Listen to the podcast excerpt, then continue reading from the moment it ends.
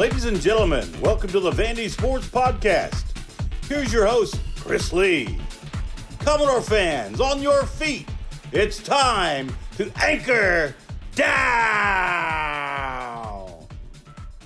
Welcome to the Vandy Sports Podcast. I'm your host, Chris Lee. Today's guest, Mitch Light of The Athletic. We will talk Vanderbilt football, baseball, and basketball to various degrees in this show today. The news today presented by our friends at Sutherland and Belk, a Nashville-based injury law firm. Sutherland and Belk is committed to fighting for those who have been injured in car, motorcycle, and truck accidents. Check them out at sbinjurylaw.com.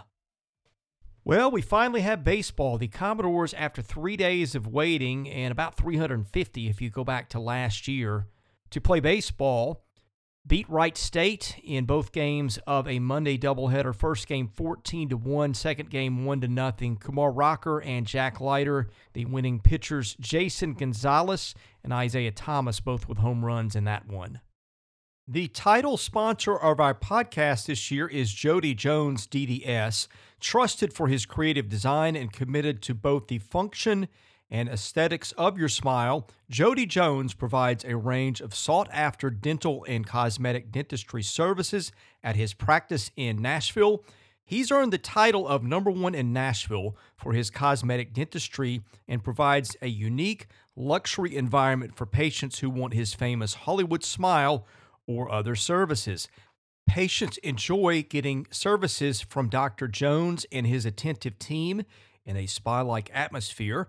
Dr. Jones has worked with many artists, movie stars, and celebrities over the years and is dedicated to providing first-rate results to all of his patients. He never compromises quality, so patients can be confident they will always receive the highest level of care. Thank you to Jody Jones DDS for making this season of the podcast possible. Mitch Light appears today on our guest line. The guest line is presented by Boll & Branch, started by Vanderbilt graduates Scott and Missy Tannen. I had no clue how comfortable Boll & Branch sheets could be until I got some. They are fair trade certified, meaning they are made under safe conditions by men and women treated and paid fairly. Try them free for a month. You can return them, but you won't want to. Once you get the sheets, try the mattress. That was voted the best mattress of 2018. Go to bollandbranch.com. That is spelled B-O-L-L. Enter the promo code Vandy and get $50 off your first set of sheets. Mitch Light joins us from The Athletic, where we both just have had fantastically fun days the last couple of days. Mitch, welcome to the program today. How are you doing, Chris? Good. I'm splendid. Let me ask you a question. What should take longer? Adding a basic cable service to your existing package of internet, or, say, going through emissions inspection? Well, I know you're just fresh off of a not so no cheating. Yeah. Well, my emissions yesterday was actually uneventful. There's only about two cars in line in front of me, so I was there for about 15 minutes. So I have nothing to complain about. What's the over under on a basic? Hey guys, I got my internet with you. I'd like to add a cable package. How much can we do that for? What's a good over under on a reasonable time? Well, I've found that in stuff like that, when you're trying to buy something, it should be relatively quick. When you're trying to fix something or change something, it takes forever. So I'm actually surprised, since you were trying to give them more money, that it took forever. It took 2 hours and 16 minutes. It seems like it's about 2 hours too long. That does to me as well. And God bless the people who tried to help me. They weren't the issue. I just am amazed. It's like you can put a man on the moon 50 years ago, and yet we can't see what the left hand tells the right hand. But anyway, enough complaining. Thank God we got baseball, man. Yeah, I was just saying it was. I could live with noon baseball games now that I work from home, and actually Mondays was not a busy day for me. But I can handle baseball on during the day every day. You know, I guess we're now back to 4:30 starts, so that's not quite as early. But yeah, obviously. Good to see some college baseball over the weekend, and then I think it worked. I think actually we'll get into this. It worked out well from a PR standpoint for Vanderbilt playing all day yesterday with obviously the pitchers they threw. They were on that segment of social media that pays attention to college baseball, it was pretty much all Vanderbilt all day. Rather, you know, people would have been talking about Kumar Rocker on Friday night or Saturday, but the fact that there wasn't much going on yesterday, you know, Vanderbilt really stole the college baseball headlines.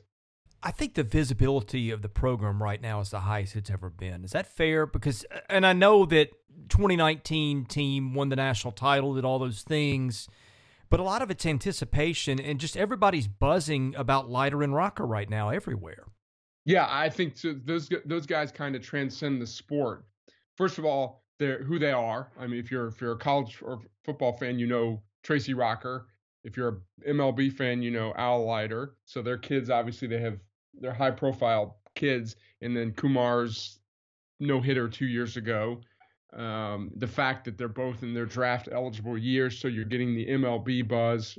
So, yeah, it's kind of the perfect storm of positive press, and the fact that they both, I don't want to say mid-season form, that's, you know, perfect form almost yesterday. You know, obviously, Rocker walked two batters to start the fifth inning or whatever. But if other than that, I don't think they could have thrown better. All right. I've never thought about this till now, but end of the year, what's the team's ERA? 0.03. Well, it would have to go down not too much from where it is right now. That's a great question. You probably know it's better. Like, what was the 2011 team's ERA? Would you know anywhere? I can find that. I've got a book with all that, so I'll let you talk while I go grab that. Yeah. You know, obviously, here's the thing though.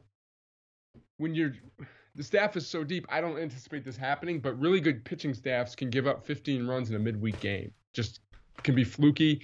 Something happens. You're giving a guy an opportunity to work through some stuff, and he might give up, you know, a grand slam or something like that, and that can kind of, you know, over a 50-game season, that's not going to distort the ERA too much, but it doesn't help. But the staff is so deep, I don't see many midweek games where they're giving up more than 3 or 4 runs at the very most. So, I don't know, low threes? What do you – my college – I mean, obviously I follow the college game closely, but as far as team ERAs, I don't have a good feel for. Have you looked at it?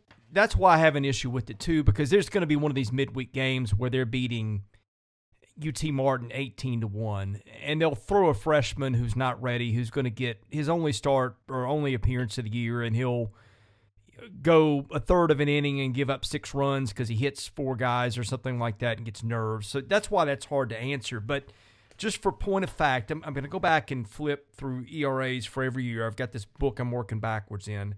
They were 1.84 last year, 3.72 in 2019. 2018, they were 4.23. In 17, they were 3.71. 16, that was an underrated staff. That one went 325. That was back a little bit in the dead ball era. And then 14 and 15 are when it was really dead. They were 284 in 15. In 14, they were a bet lower than that because that's when the ball was really dead. No, 290. And then 2011 would be the other one to contend with, although that was a higher offense era. And so I'm betting it was higher. That year they would have been. Oh, wow. 2.44. Yeah, so that's kind of the no, that part. Was well, no, that wasn't SEC. That was everybody. That's amazing because I think 2011 was a higher offensive era, I believe. So, anyway, yeah. So I would think that's kind of the benchmark right there. You know, I just the depth is, and we'll see over the next week to start the season the way they are with what is it through 4 or 5. 7 games in 8 days, they're really going to – or 7 games in 7 days, right? 6 games in 7 days really test the depth of the staff, but they look very well equipped to handle it. I'm going to go maybe 295 as an over-under. Yeah, I might take the under. I might too. I mean, I'm thinking that seems a little high, but like I said, it just takes a couple of, you know, bad outings by guys who never throw, which they're probably going to have. But I mean, that's built in for other teams too, I think. So, yeah, I mean, that seems high, but boy, the league this year is brutal. That's the thing, man. They've got anybody you play in the league is going to be really good, and then on top of that, you go Louisville in the midweek. I don't think Georgia State's going to be a pushover. That team took 2 from West Virginia this weekend, which is still ranked at Division I. Scored 21 runs in one game, too. What's that? Georgia State scored 21 runs in one game against West Virginia, too. Yeah, on the road. So that's not going to be a pushover. UIC is typically not a pushover. Yeah, I think the Georgia State series was not on the road. I think it was in Georgia. Oh, okay. Well, that makes more sense because I don't think West Virginia would be fit for baseball over the weekend. But and then you've got the other one's Oklahoma State, which those guys can hit a bit too. So yeah, I watched a decent. Had to do a little bit of work. I probably watched most of it or listened to. I think there was one situation where I think in game 1 where Wright State had the bases loaded, hit a line drive to Colwick, but I don't remember a lot of hard outs at all. I mean, obviously there were a lot of strikeouts. I'm looking right now, they one run in 18 innings, and they had a couple opportunities, one after an error, but it wasn't like they were hitting this, like I said, hitting some loud outs there. So the Wright State wasn't really close to scoring more runs. Yeah, the one to Colwick would have done some damage because I believe they had the bases loaded when they did that. Yes, they did. And 2 outs, so the runners were going, and that would have been. I mean, they left, I think they leave 12 guys on base, Wright State in that first game, something like that. So it got a little dicey for a while. I mean, you think of, gosh, we're really having to single out moments here. I'm looking back at the scorecard, and in the 5th, that's where Rocker walked the first 2 hitters on 8 balls, and then they took him out immediately. The next inning, Schultz struggled, walked a guy, hit a guy, and then hit another. Excuse me, walked a guy, error on a ball that hit Keegan in the mitt and just popped out. By the way, I saw Florida do that this weekend too. Then he hit a guy, so the bases are loaded with 2 outs. Then there's the liner to second. In the 8th, they get their run, they get the single, then they get a double, and that was off of McElwain. And then in game 2, it just was everybody out there mowing them down, no matter who. Yeah, they had that one opportunity with Maldonado on the mound, and I think I was in my car listening. I've got it in front of me. I keep a scorebook, fortunately. Got a big strikeout on a close, I think, 3-2 pitch and then got out of it. Yeah, he went 3-2 to the first 3 guys in that inning. Walked 2 of them and then got, I think, a strikeout looking and then got out of it. Yeah, I mean, the times they were in trouble, that was the one where the game 2 kind of turned. He puts those 2 guys on. And then you feel like, okay, runs are tough to come by because the kid that Wright State had in was dealing too. But that was really the only time all day that you really felt threatened that they might lose that game. Right. But got out of it. I thought all day long the umpires a friendly outside strike. As Max Hers said on the broadcast, a college strike called it. That was, I thought, appropriate. Yeah, Wright State, one of those in particular, a hitter was upset they got rung up on, and I was sitting there going, I didn't blame him. But, I mean, I guess not a lot to be surprised about. You always know what ace is. Like, with Rocker and Leiter, anytime those guys are on the hill, you know that they can just go out there and mow guys down. But we've also seen times where guys struggle in their first outings. Rocker did it a few times as a freshman. Leiter had that outing against TCU last year where I think he walked 5 or 6 and just couldn't find, I guess, the feel for his pitches in the middle innings, and the control kind of went sideways on him. That's from memory. But you have moments like that, even as great pitchers like those guys. But really yesterday, other than when Rocker lost it for that inning where he got pulled after 2 batters and the Maldonado struggle, I mean, it really just not a lot of struggle, and I don't know that that's a great hitting lineup, but it's probably a good one. I mean, I just think that the bar's been set pretty high for this staff, and I felt like nothing that I saw yesterday would give me cause for concern out of the pitching side. Yeah, of course, clearly, the depth. I mean, a guy like Sam Leboki could be a Friday night starter probably, you know, on 95% of the teams out there or more.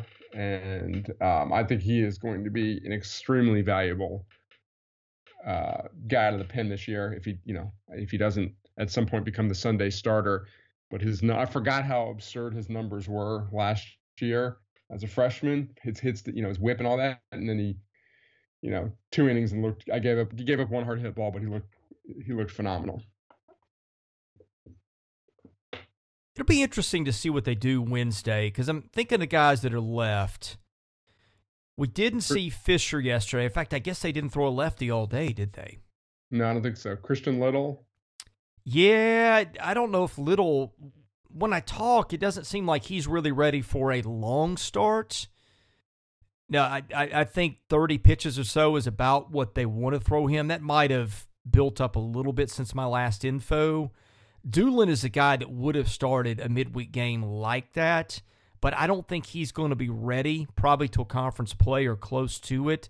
So maybe we see, I don't know, a Hunter Owen, somebody like that. I mean, and again, they can throw, gosh, they went McIlvain for three, so I don't know if he's out, but I mean, Maldonado went one, Ethan Smith went one. You had a few guys there that really didn't throw a ton of pitches that I'm sure you can bring back on Wednesday. I mean, look, they've still got plenty to piece it together, but I do wonder which one of the true freshmen might see action in that spot, and maybe it depends on the score. I mean, again, if you're up 10-1, maybe you throw a guy in that spot rather than maybe coming back with a Maldonado for an inning in the sixth or seventh that he might throw in that spot. Yeah, you know, all good points there. Sure, they've got a plan. I'm interested to see what they do this weekend, though. Corb said they will, you know, Rocker would not throw Friday. That makes sense. So Rocker, Leiter, not throwing Friday. They've got game Saturday, doubleheader Sunday. Do they bring Rocker back Sunday and Rocker back Saturday, Leiter Sunday? You know, that would be on what, Tuesday, Wednesday, Thursday. That'd be 4 5 days rest or 4 days rest for Rocker. So. Not the I talked about the advantages of these games getting pushed to Monday from a you know, visibility standpoint. Not ideal as far as, you know, having to throw your two premier starting pitchers and getting them in that week by week, you know, Friday to Friday, Saturday routine that they want to get them in. Did you get a chance to see Luke Murphy? Yes. Well, that was the Luke Murphy that I got to see in the black and gold series, which the public didn't get to see because they weren't letting fans in, and I don't think those were televised. But my goodness, when it goes right for him, that's what it looks like. Yes, he was obviously very impressive. How many pitches?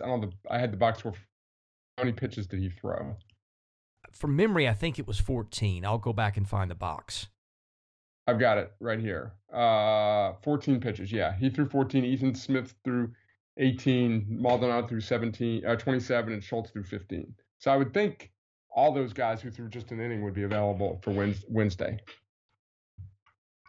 Yeah, I mean, man, you throw eight guys and one guy gives up a run, and that's McIlwain, and he does that in three innings. I mean, I think I'm almost out of superlatives with this pitching staff. I wrote a thing in the 3-2-1 on Friday where I said, look, pretend Locker. Locker's a pretty good picture if you combine those two. Pretty good uncombined too. But if you combine Rocker and Leiter and just take them out, you've still got a really good staff, Mitch. Yeah. I mean, I think I might have said that on the podcast, asked you that a couple of weeks ago. I mean, if you don't have the depth, obviously, but you could definitely piece together a really good weekend rotation. So it's we've seen some really good pitching staffs, obviously, at Vanderbilt over the years, and this appears to be the deepest. And, you know, there's been some really good star power at the top, and these guys have to prove it. And Tim Corbin will tell you, anybody who asks, you know, Jack Leiter hasn't thrown an SEC pitch yet, but it's hard. It's going to be hard to match this staff as far as star power at the top and depth. Hitting wise, I thought the most encouraging thing easily was seeing what Jason Gonzalez did. That home run he hit, if he didn't see it, was about 20 feet to the left of dead center. Didn't clear by much, but it was a cold, damp day. So to do that in those conditions, I think was impressive. Struck out once in 6 at-bats, walked once. That was the prototypical guy that you hear all spring, all winter, that looks like Nolan's going to start at third and maybe Bulger at DH. The thought was that Gonzalez was the second option at third, but Tim always does this. He takes that last chance guy and rolls him out there to see if he can run with it or not.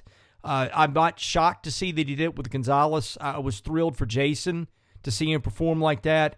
And all of a sudden, if Jason performs at that kind of level, now look, he's not going to have a 1.167 slugging and a 714 on base. But, I mean, I think Jason could go, 410, 575. I think that's easily within reach for him. If he does that, this is a better lineup than we thought it would be, probably all things considered.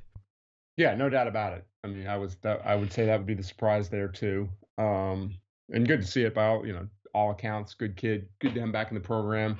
All that. I thought we'd heard a lot about Enrique Bradfield and kind of lived up the expectations. I think 2 bunt hits in the game and a lot of speed there. So. Yeah, the offense, as we know, it's going to be a work in progress there. But I think Isaiah Thomas is a known quantity, and if you get what you're talking about from Gonzalez, that adds some depth to the lineup there. And it looked like Cooper Davis isn't going to be out long. Fortunately, that was a little scary there. So it's not going to be a premier hitting team, but it looks like it's going to be good enough.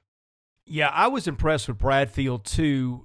If people didn't see it, so here's what happens. He gets on with the bunt single. I can't remember if it's no outs or one, but then Gonzalez singles to shallow center, and it's on the left side of the bag, right? So if you're going to make a throw to the third, that's a good situation because the outfielder can catch that ball charging and then make a throw with his momentum holding you coming towards the bag.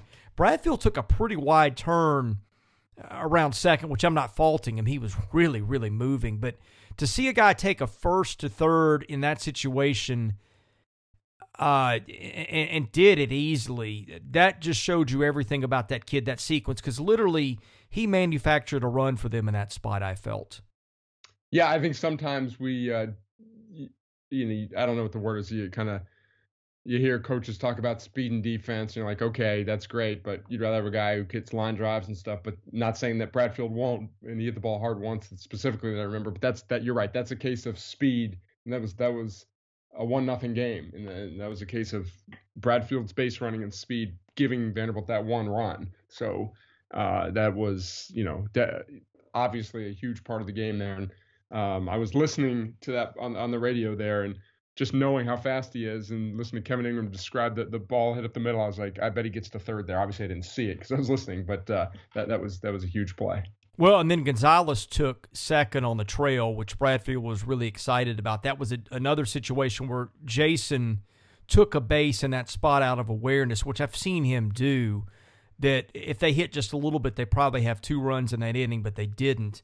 But people may look at the box score. They did have, 5 doubles, 3 triples, and 2 home runs. The homers were legit. One of the triples, Max Hers, who I really like and respect, I think they thought that the center fielder misplayed a little bit. I think I fall in between that a little bit. I think that it was a ball that Carter Young hit that I think hit the base of the wall, and nobody's playing Carter Young that deep. Could the guy made a play on it? Yeah, but that one was also smoked. I believe Colwick got a double on a shallow pop-up to center or right, where the Wright State guys were just having fits trying to see the ball. They had another double someone had like that. So some of those were cheapies. On the other hand, Colwick, holy moly, did you see the foul ball he hit to left? No, I was listening or someone texted something about it. I knew of it. Yeah, I heard it was hard hit.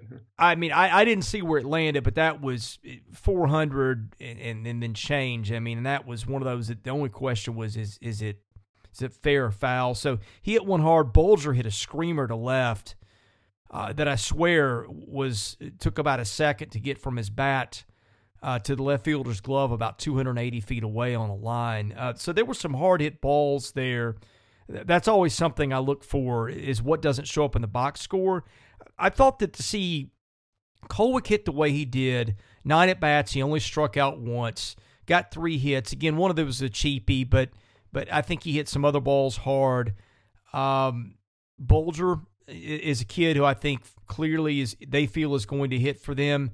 Maybe my only concern, Isaiah Thomas, gets 4 hits at 9 at-bats, also strikes out 4 times. That's an issue with him, and I think it'll continue to be an issue. I mean, he just started getting, after that home run, one off-speed pitch after another. It's going to be clear to me he's going to have to learn to hit that.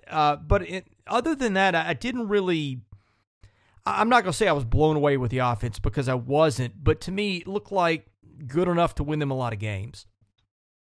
Right, and that's kind of what you need from this team with this pitching. And, you know, the Wright State definitely helped out with some not-so-stellar defense. On one of them, I forgot who hit it. You might have just referenced it, but it was this is the old – Willie Donick always talks about this, that the high pop-ups hit that look like they're going into the football stadium just the way the wind is. They always blow back, a lot of blowback. And I think it was in the Super Regional against Duke last year, maybe a big play came back, or might have been Indiana State in the Regional. But one of those looked like the infielder wasn't ready for the ball to come back as quickly as it did. So, this is not a team that's going to need to score a ton of runs. I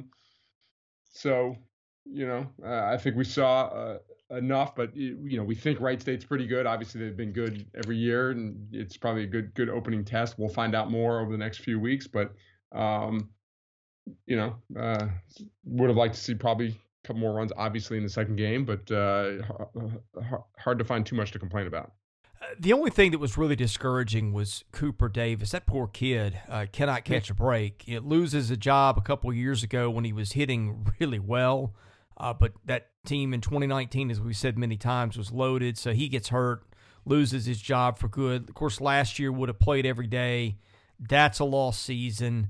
And then I've never seen it. You rarely see this at all, let alone twice and win it bad. I don't know what the odds on that are, but there's got to be at least 1,000,000 to 1. That kid hits himself in the head twice with foul balls on the same at bat. The first one hits him in the helmet. The second one hits him in the nose. He just went down on a heap and blood everywhere. Sounds like he'll be back, you know, maybe days or weeks. I mean, I think I would be... It'd be scary to get back in the box after doing that to yourself. I would presume they'll get him a football face mask or something, but I felt terrible for that kid because he's spent his time in the program. He's earned jobs a couple times, and now this, and just seems by all accounts a good kid and a good leader. Yeah, and I think Corbin said after the game, his broken nose, further observations, but it sounds like he'll be back sooner rather than later there. So yeah, and just for the team and for him, just hope he's back as soon as possible. Anything else on baseball before we hit hoops for a minute? Not really. I think we, obviously probably mentioned every player who played, covered a lot of stuff for just 2 games. Okay, a couple of weeks ago, you had mentioned Dylan DeSue was a top 15 or top 20 player. I pushed back on that a little bit. Said, I'll go top 30. I don't know about top 20. I was wrong about that. That kid's legit. Maybe at this point, more often, Chris. Yeah, I'm wrong a lot. Well, you know, on this podcast for a reason. That's right. Occasionally, you get admission of this on the pod, but that kid. I don't know. Look, I don't know how you do the All SEC teams, right? Because they usually name 8. Vanderbilt's probably going to finish last, maybe next to last, depending on what happens between now and then. And I don't know. You know, you look at Alabama, right? Not a lot of stat sheet stuffers, but when a team wins the league by that many games, I think you've got to have Herb Jones and, you know, another player or 2 on there. So there's a lot of really good players in the league this year. I don't know how you come up with the top 8, because to me it's going to be hard to do. There's so many good ones. Not a lot of great ones, but a lot of good ones. But my goodness, based on numbers alone, Pippen and DeSue certainly both deserve to be in that top 8. Now, again, I don't know how you do that, because you don't want to shortchange a champion, but those kids are both playing exceptionally well. Right, and DeSue is the thing that he's always obviously shown the skill level, the versatility, the effort level has been really, there were some people that would criticize his body language or not, is not effort. You know, it's hard to tell sometimes, but didn't play with the most aggression in the past. He has been diving for loose balls, offensive rebounding, putbacks, playing with a ton of emotion. He has been fantastic. And he, to me, is the type of player where if you polled the league's coaches and they asked you, like, who's your favorite player in the league, like the skill set, like he's not the best player, but he just seems like the type of player that every coach would love to have because you can do so much with him. He's so versatile. And if you would have said at this, whatever he's averaging now, but if you would have told me this year that he's averaging this points, I'd say, okay, he's hitting a ton of threes. Well, he hits his fair share, but that's not his game. You know, he's scoring in so many different ways around the basket, like I said, follows. So he's been really fun to watch. And Scottie Pippen continues to play well, bounce back from that tough first half against Kentucky where he was forcing the balls, you know, got frustrated and stuff and hit some big shots there. So, yeah, team's playing.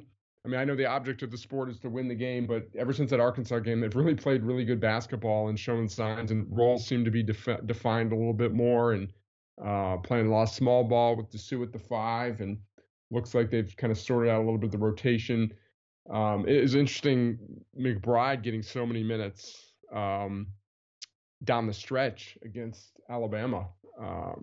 And I thought they had a good plan. In fact, I mentioned this to my son watching the game, and then the announcer might have mentioned it, Mark Wise, I think his name was, whatever. Like, I thought the plan – Alabama likes to play fast, but I thought the press and the Vanderbilt's defense was speeding up Alabama even more than they wanted to be sped up, and they were rushing some shots. And so I thought Vanderbilt had a good defensive plan. Now, Alabama clearly missed, especially early, missed a lot of shots. But, you know, when you're playing the best team in the league and they shoot a ton of threes, if you're going to beat them, you're going to have to be fortunate that they're going to miss some shots. And that's what happened. And, you know, credit Vanderbilt, played a really solid game, hard to find fault with much in that Alabama game. Okay, I'm looking at the league leaders. Dylan DeSue is leading the league in rebounding, 9.2. Toulouse Smith at Mississippi State, second, 8.3. Emmanuel Miller at Texas A&M, 7.7. Darius Days at LSU, also 7.7. So Dylan DeSue is going to win the rebounding title in the league, barring something pretty crazy. I cannot remember the last time a Vanderbilt player did that. Can you? I mean, I'm thinking my guess would be Will Perdue, but I don't know the answer. Yeah. I think one year Lance Goldborn was up there, and then he got hurt or something. And, I mean, Anthony Williams was a good rebounder, but I don't think he never came close to leading the league. Dan Lange. Yeah, I mean, we could easily look that up, but I don't remember. And I'm looking at Ken Palm right now. He's 34th nationally in defensive rebound percentage. He's he's 358th in offensive, but 34th. Basically, he's at 26.2. He gets 26.2% of the, I guess, defensive the opponent's missed shots when he's on the floor. Yeah, and I've looked at Ken Palm all year for the conference numbers, and just like their rank and everything is 14 across the board, or has been. Now, Georgia has dipped to the point where. Yeah, defensively. Offensively, they are fifth in the fifth, not in points per 100 in league play. But I mean, they've been at the bottom all year. Now Georgia again is starting to give them some competition for that. But the one place where they've been really good is keeping opponents off the offensive glass. They've got a 26.9% rate. The next best is. Ole Miss at 27.7. Listen, maybe I'm looking at a day-old version, but in any case, that's been the one place where they've been consistent all year, and that's got to be mostly because of him. Yeah, he's done a. Yeah, I mean, only so many ways you can say it. He's been phenomenal, and consistent the last few games. He's a guy that he can score. You can run plays for him, but you don't need to run plays for him because he can score in a lot of different ways. So. Yeah, just a really, really solid sophomore season so far. This will probably jinx the no-hitter, but it feels like they are about to pull an upset. Yeah, I mean, it's one of those where you'd think that the way that the two teams are trending, with Tennessee not playing well consistently and Vanderbilt trending in the right direction and not in looking for that breakthrough, you'd think Wednesday night would be a good opportunity. It'll be, you know, Tennessee's obviously, I'm guessing still one of the better defensive teams. Yeah, they're number 2 in defensive efficiency, and Vanderbilt's number 4 in offensive efficiency. Vanderbilt will have to shoot the ball well. That's the one impressive thing to me, too, about Vanderbilt. The last two games against Kentucky, and where they scored 78 points in both games and didn't shoot it great from three. Now, they shot it well from a percentage standpoint against Alabama, but not a high volume for Vanderbilt. Now, it wasn't – 10 is not a small number, but it's not like if you tell me they're going to go down to Alabama and almost win that game, that they're going to go nuts from three-point range like they did last year. They struggled against Kentucky, scored 78 points, didn't hit a ton of threes against Alabama. I guess point being that they're not just reliant on the three-point shot. And there's nothing wrong with hitting a lot of threes. That's fun. Everyone loves that. But to me, it just shows you're running pretty good offense, and you got guys who can make plays when you're hitting a lot of two-pointers. I looked this up and then got distracted. The number of two-pointers they hit against Kentucky, against an SEC team, it's probably the most in years and years. Like I found a non-conference game like 2 years ago where they hit more than, again, I don't have the numbers in front of me, because they didn't shoot a ton of free throws and they didn't make a lot of threes, and they still scored 78 points. How many did they hit? I don't know. That's what I'm saying. Like, Gotcha. Okay. I had it the other day. I was looking it up, and I should have written it down for the podcast. But whatever that number was, it was a high number. Especially in today's basketball, you don't see teams hit that many two-point shots. You know, we have harped on bad luck for them, and I think people know our take on that. But one more element of that. Of course, they got both games against A&M canceled, right? Yeah. Oh, I thought you were going to talk about defensive free throw defense. You know, I mean free throw defense. What, Kentucky went like 25 of 26 or something like that? Yeah. Well, speaking of, is there any correlation with that to anything, or is that all luck? I mean, if you're like say mid-80s Georgetown that just beat people to a pulp. You know, do teams shoot worse against certain teams, you know, because of that? I mean, I think it's probably random, but I'm just asking. I think it's all luck. I mean, there's something to be said about playing on the road in front of no fans, so you're going to shoot the ball better. And if your team's shooting it well, you know, it's contagious. I do think there's some... I don't know if making free throws is as contagious as missing them is. I think it really gets in teams mentally. If you know you're 5 of 11 as a team, and you get to the line, you're like, oh no, my teammate missed them, and you feel more pressure. But I would say there's some small factor involved in that, but for the most part, it's just it's bad luck. It's, and you know, give Kentucky credit. Obviously, they hit them, and then teams just get on a roll. But it's.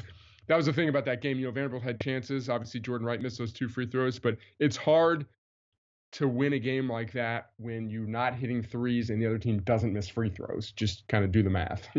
Yeah, that was an odd one for sure. Mitch, let's get into the mailbag. That is sponsored by Vanderbilt fan Josh Minton, an independent insurance agent operating out of Brentwood who can take care of your insurance needs. Call him today. 615-933-1979. Email him at josh@hqinsurance.com. Follow him on Twitter at joshumintonhq or facebook.com/JDMintonHQ. He's my insurance agent. Give him a try. Tell him you heard about him on the Vandy Sports Podcast. Wilco Commodore says, what aspect of Clark Lee's early tenure has impressed you the most?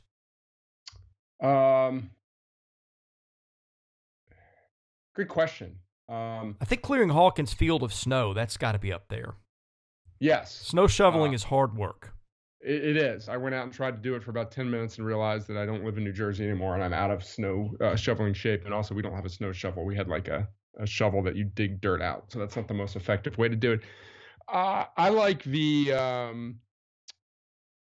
I'm really impressed with his staff. I think he did a really good, how thorough he was, and did not that there's like a lot of outside pressure or anything, but it's like everyone would know the staff, and sort of like he didn't care. He just went about it in a methodical way and put the staff together. Just, it's hard to pinpoint to too many things because nothing's really happened. Just continue to be impressed that the people that I talked to, again, I've mentioned this many times in the pod, but the people that knew him at Notre Dame and the people that have come in contact with him at Vanderbilt since he's been here, just impressive. So, yeah, really hard to pinpoint anything specifically other than the staff, which I think he did a good job with that. I just, listened to some of his media opportunities. He was on Jim Rome's show. That was an outstanding interview. Clark's obviously a very smart guy and very, very thoughtful. Next one, review Titans. Boy, this is a good one. Some people think Jack Leiter is the best pitcher on staff. Do you agree? Hard to go against Rocker just because he's proven it in against elite competition. He's been through an SEC season and was dominant after his first couple starts. So I think it's from a scouting standpoint, I can't sit here and say that one's going to be better than the other. And, I can see why some scouts might like Leiter better, but I wouldn't go that far. I would, if Vanderbilt's playing in a must-win game tomorrow night, I'm going with Rocker 10 times out of 10 right now. Yeah, I'm with you. I think you've got to defer to the guy who's proven it. And my goodness, I mean, I don't know how much you could prove in a season than what he showed 2 years ago, doing it, winning 2 elimination games, being MVP of the College World Series. I mean, I can watch and think, okay, Leiter has a better pitch repertoire. Well, it's not fair to say because, yesterday Rocker throws 8 straight balls. Okay, we haven't really seen that out of Leiter, but we also haven't seen him pitch as many times. But, I mean, it's, as I say often, it's a beauty contest here, and whichever you pick, you're going to win. So, right, and, again, not just the Duke game, the College World Series game against Mississippi State, and just it's just, like I said, you said it's just hard to go against the guy that's had the ball in such pressure situations. I expect we'll see Leiter in those situations, and I think he'll do well. It's hard to find fault with anything really he's done so far. Mitch, any parting thoughts before we end the show? I don't know if you noticed, but the football roster was updated on the website today. It looks like a lot of some good news as far as the offensive line. Birchmeyer back. Birchmeyer back. That's interesting.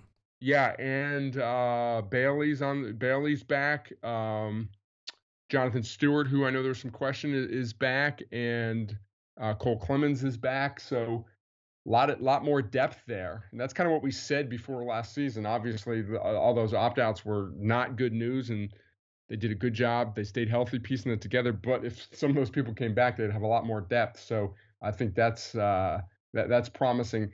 Birchmeyer, and there's 2 sixth-year seniors listed on the roster. Birchmeyer and Tyrell Alexander, the wide receiver transfer from Oklahoma State, who didn't play much last year. So I took that as really promising news as offensive lineman coming back.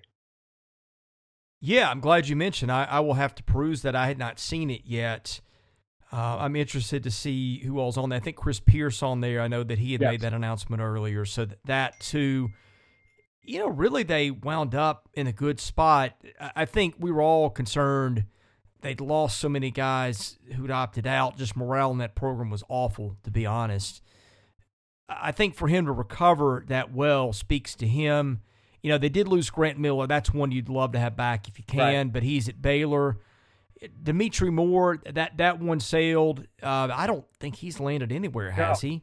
No, it's surprising. Folletti's back. He's listed as 5th-year senior. Braden DeVault-Smith's 5th-year senior. Owusu's a 5th-year senior. Alan George, we knew was he announced he was coming back. You mentioned Pierce already. So, yeah, I would say that Moore and Miller are the 2 guys who opted out / transferred that will hurt. But I think some of the DBs from a numbers standpoint, but I don't think any one of the specific players was a huge loss. Mitch, thanks for joining us on the podcast today. If you would, give out your Twitter account and tease anything at The Athletic you'd like to promote. At Mitch Light and Joe Rexrow is working on something on Barton Simmons and Clark Lee that'll probably be out next week. You wanted to say Athlon, Mitch, didn't you? No, I didn't. Actually, it's the first time. I don't know. I was looking at something on my computer. It's the first time that I haven't. My hesitation wasn't because of that. It was just I lost my wasn't concentrating. Well, as the guy who used to write the previous year on checks back when we wrote lots of checks for months on end, I don't judge. Yeah. Thank you. I appreciate that, Chris. All right. Well, we appreciate you coming on the show today. He's Mitch Light. I'm Chris Lee. Thank you for listening to the Vandy Sports Podcast. We've got more of these coming later in the week.